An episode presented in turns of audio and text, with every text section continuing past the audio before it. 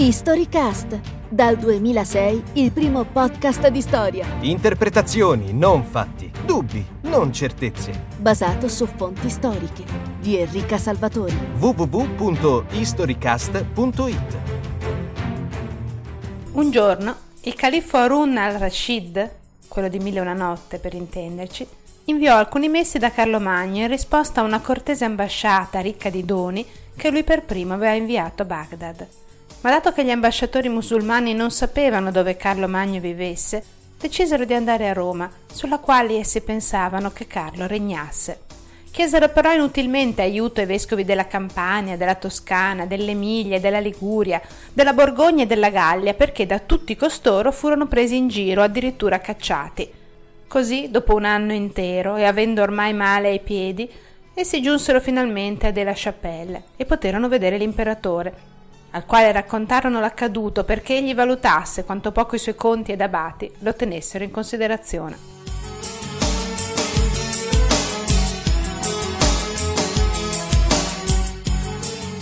Dopo un lungo silenzio di cui mi scuso assai con gli ascoltatori affezionati e che mi auguro non si ripeterà, Historycast torna in onda con una puntata sulle repubbliche marinare.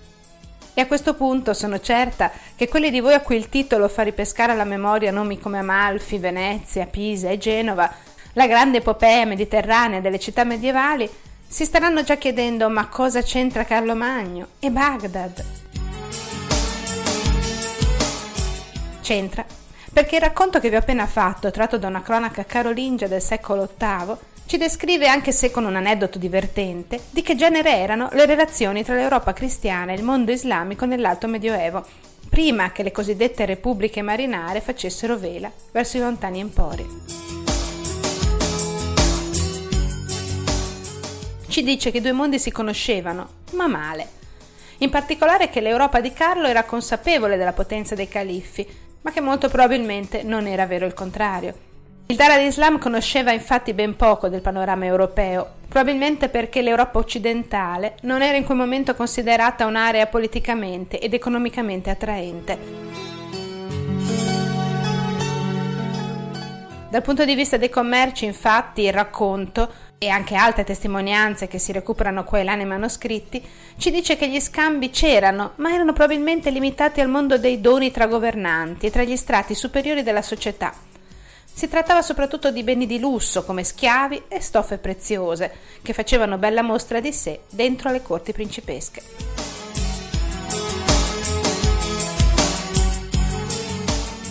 L'altra cosa che ci racconta l'Odissea degli ambasciatori di Baghdad in Europa è che appunto l'Europa non c'era. L'impero di Carlo era tutt'altro che unito. Le informazioni non circolavano sufficientemente bene entro i confini e vi era una scarsa consapevolezza della dimensione politica di regni e domini. Se facciamo però un salto di tre secoli in avanti, il panorama appare tutto diverso. Il Mediterraneo risulta solcato da centinaia di navi saracene e cristiane appartenenti all'una o all'altra città, all'uno o all'altro regno. L'Europa, pur politicamente ancora divisa, anzi in buona parte frammentata, ha una forza economica crescente nei confronti dei mercati islamici orientali e la forza politica è comunque tale da arrivare a organizzare numerose spedizioni armate contro gli infedeli, di cui la prima crociata è solo l'esempio più famoso.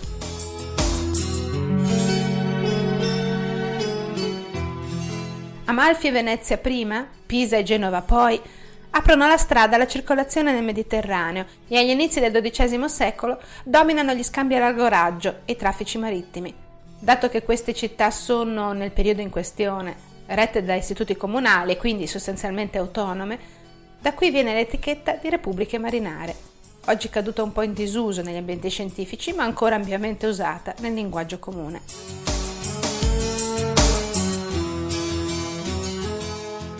Cosa è successo in questa manciata di secoli? Come è avvenuto il cambiamento? Alcuni in passato lo hanno interpretato come conquista, anzi come liberazione cristiana, di un Mediterraneo per troppo tempo occupato da vascelli islamici, dediti quasi esclusivamente alla pirateria.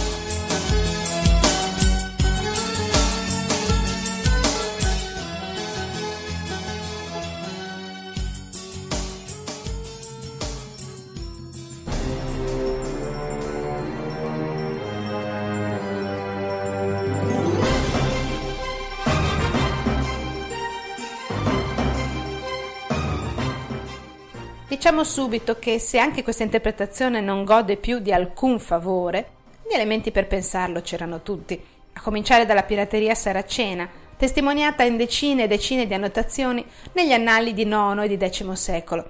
I saraceni avevano una base addirittura in Provenza, erano alle Baleari, avevano cove in Sardegna, dominavano la Sicilia oltre che tutto il Nord Africa e la penisola iberica. Insomma, erano un vicino indubbiamente scomodo e pericoloso.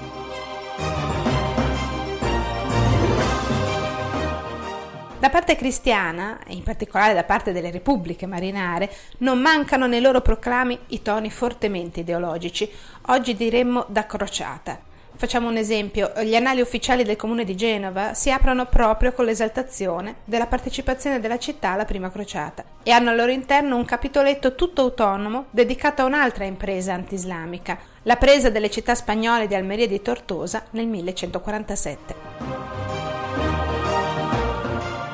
Pisa da parte sua produce addirittura poemi che la inneggiano come grande paladina della cristianità, e questo ancor prima della presa di Gerusalemme. Non solo, ma la città toscana mette in bella mostra sulla facciata della sua cattedrale epigrafi in versi che ricordano le sue imprese contro gli infedeli, come questa, che narra di un saccheggio attuato contro Palermo.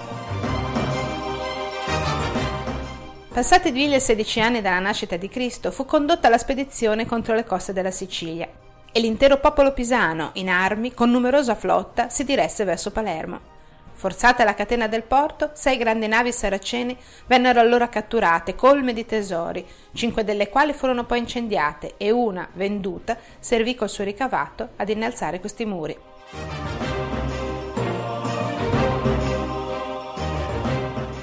Il messaggio è abbastanza chiaro. La cattedrale è stata costruita grazie all'apporto di un'impresa che è stata gloriosa perché è stata voluta e sostenuta da tutti i cittadini. È stata anche cristiana e anti-islamica, non solo perché condotta contro un porto saraceno, ma perché il suo ricordo è affisso sulla facciata del più importante tempio cittadino. Ma dato che le cose in storia possono essere lette in modo diverso a seconda di chi scrive e qualche volta anche di chi legge, ecco la solita vicenda narrata dal monaco benedettino Goffredo Malaterra. I pisani, cioè mercanti, che erano soliti venire a Palermo per commerciare, desiderando vendicare un'ingiuria subita dai palermitani, fecero vela per la Sicilia. Dato che erano più interessati ai guadagni che alle questioni militari, non volendo sprecare tempo e quindi soldi, aspettando l'aiuto del conte normanno, assalirono Palermo da soli. Ma vedendo che i nemici erano più numerosi del previsto, ruppero la catena del porto e reputando questo sufficiente, tornarono a Pisa. Come avete sentito, la gloriosa impresa ammantata di ideologia, vista dagli occhi di un non pisano, cambia del tutto aspetto. I valorosi guerrieri sono in realtà avidi mercanti che attaccano per vendetta e, incapaci di portare a termine quanto iniziato, si accontentano di una rapida incursione nel porto. C'è da dire che Goffredo Malaterra non è quel che si dice un testimone imparziale. Cronista dei re normanni, a loro volta ostili ai pisani, deve spiegare al mondo perché i suoi sovrani non hanno minacciato i saraceni di Palermo, mentre Pisa sì. Quale che sia stata la verità, l'incrocio di queste due fonti qualcosa ci fa capire. Che oltre all'esigenza di rendere il mare più sicuro e di tutelare i cristiani, c'era qualcos'altro in ballo. Gli ultimi studi hanno infatti scoperto che il Mediterraneo di X e XI secolo era un mare molto più frequentato di quanto un tempo non si credesse. Alcuni relitti islamici lungo le coste francesi, una volta esplorati dagli archeologi subacquei, si sono rivelati imbarcazioni dedite al commercio e non alla rapina. In alcune chiese di Pisa sono inseriti, a mo' di decorazione nelle pareti esterne, alcuni bacini ceramici di fattura islamica di X secolo. Le analisi fatte hanno dimostrato che provengono proprio dagli empori saraceni del Nord Africa e della Sicilia, ossia da Palermo, ed è fortemente improbabile che siano frutto solo di rapina. Molto più plausibile che siano invece quello che rimane di un'attività commerciale iniziata o cresciuta proprio in quel periodo.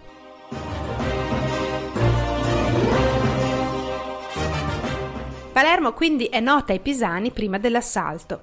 Vi vanno probabilmente i mercanti per comprare e vendere beni, proprio come scrive Goffredo Malaterra. E allora perché assaltarla?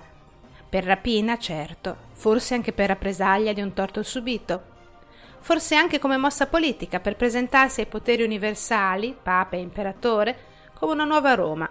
città che può e deve proteggere la cristianità tutta perché ne ha la volontà e i mezzi, ossia la flotta.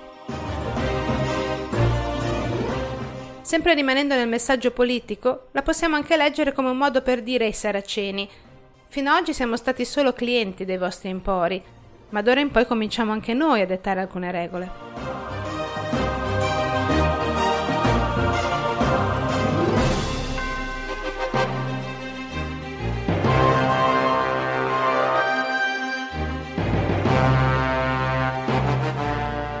Come vedete, le letture possono essere veramente tante.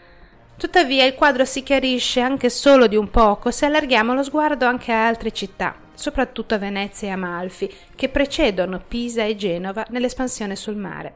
Lo fanno grazie alla posizione politica e geografica. Sono entrambe in maniera diversa vicine all'impero bizantino in Oriente, che lo ricordo non è mai caduto, Anzi, sta vivendo proprio in questo periodo una nuova fioritura ed è in stretto e spesso amichevole contatto con i domini islamici.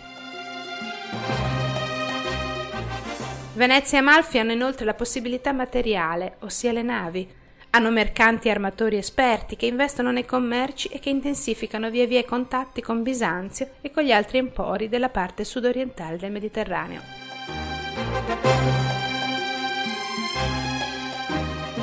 Contemporaneamente quei mercati si rendono conto che l'Europa può essere economicamente interessante, intanto perché ha cominciato a produrre. Qui da noi, infatti, tra X e XI secolo, la popolazione comincia a crescere, la produzione agricola migliora, per cui aumentano le merci che avanzano e che è possibile destinare al commercio, e che fanno anche capo alle città per essere smistate. Per gli empori africani questo significa poter acquistare beni che a loro mancano. Legno, ferro, argento, e alcuni prodotti lavorati come i tessuti in lana, magari proprio quelli tinti di rosso da una cocciniglia che vive nel sud della Francia. Le città rifioriscono, per prime e con maggior vigore quelle sul mare, cresce anche la forza politica dei cittadini.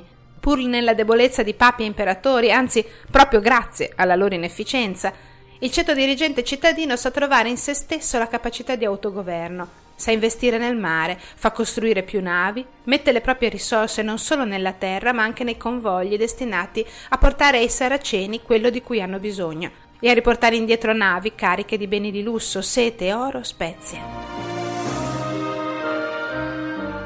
E lo fa non tanto perché è incattivito dalle continue minacce islamiche, ma quanto perché conosce già quel mondo posto oltre l'orizzonte una conoscenza che a volte si traduce in aspri scontri, altre in dialogo, e porta tra XI e XII secolo a spostare lentamente l'equilibrio delle forze in campo, prima a favore dei califfi, poi sempre più in mano alle repubbliche. I due mondi, islamico e cristiano, non hanno quindi mai veramente smesso di parlarsi, ma ora ci sono grandi interessi sul campo e c'è qualcuno che riesce a parlare più forte.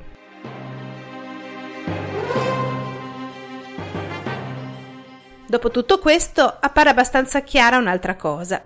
Si può parlare di un mondo islamico e cristiano, di saraceni e cristiani, di fedeli e infedeli, per raccontare la storia degli scambi nel Mediterraneo medievale? Al di là dell'ideologia che ammanta le canzoni di crociata, le epigrafi sulle cattedrali o gli annali ufficiali delle repubbliche, la risposta non può che essere negativa. In realtà usiamo questi termini per comodità, spesso semplificando in maniera errata una realtà che era molto più articolata, mobile e anche ambigua. Come in Africa e in Spagna, il mondo islamico era tutt'altro che unito e aveva comportamenti diversi, così le città dell'Europa cristiana, e prima fra tutte le nostre repubbliche, sono tutt'altro che solidali fra loro e partecipano alle crociate solo nella misura in cui intravedono vantaggi materiali, pronte a discostarsene se rovinano i rapporti cordiali ormai intessuti con i vari emirati e califfati. E infatti a partire dal XII secolo prevalgono i conflitti interni tra Genova, Pisa e Venezia, piuttosto che la guerra ai Saraceni, con cui si preferisce siglare numerosi accordi diplomatici, nei porti islamici del Mediterraneo si moltiplicano i fondachi, ossia i magazzini, occupati da pisani, genovesi e insieme a loro da mercanti che vengono da Marsiglia, Arles, Montpellier, Barcellona, Lucca, Siena.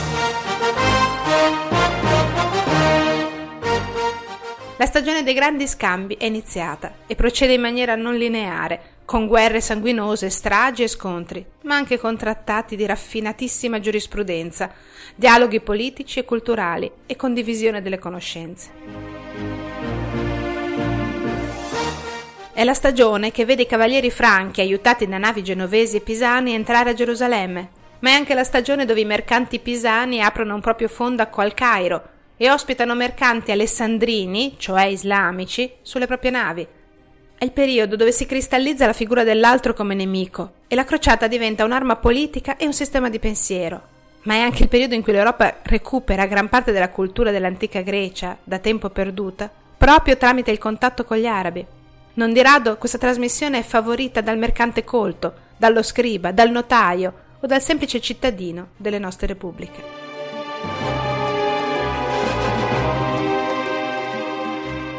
Uno fra tutti, di nuovo un pisano. Leonardo Fibonacci, che ancora ragazzo all'inizio del 200, parte da Pisa per Bougie, in Tunisia.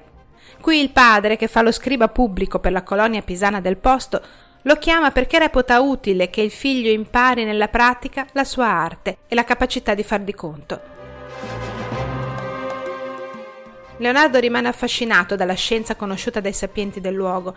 Grazie a loro, grazie anche ai viaggi che intraprende nel Mediterraneo e alle notizie che recupera dalle navi in arrivo, diventa esperto in matematica e percepisce l'importanza di una cifra numerica che l'Occidente non conosce e non usa ancora, lo zero.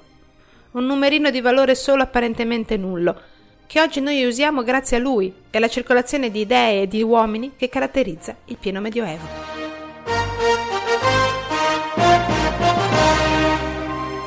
Una circolazione che non possiamo certo raccontare né come una liberazione né come una gloriosa impresa, ma in qualche modo e in un certo senso impresa lo è stata.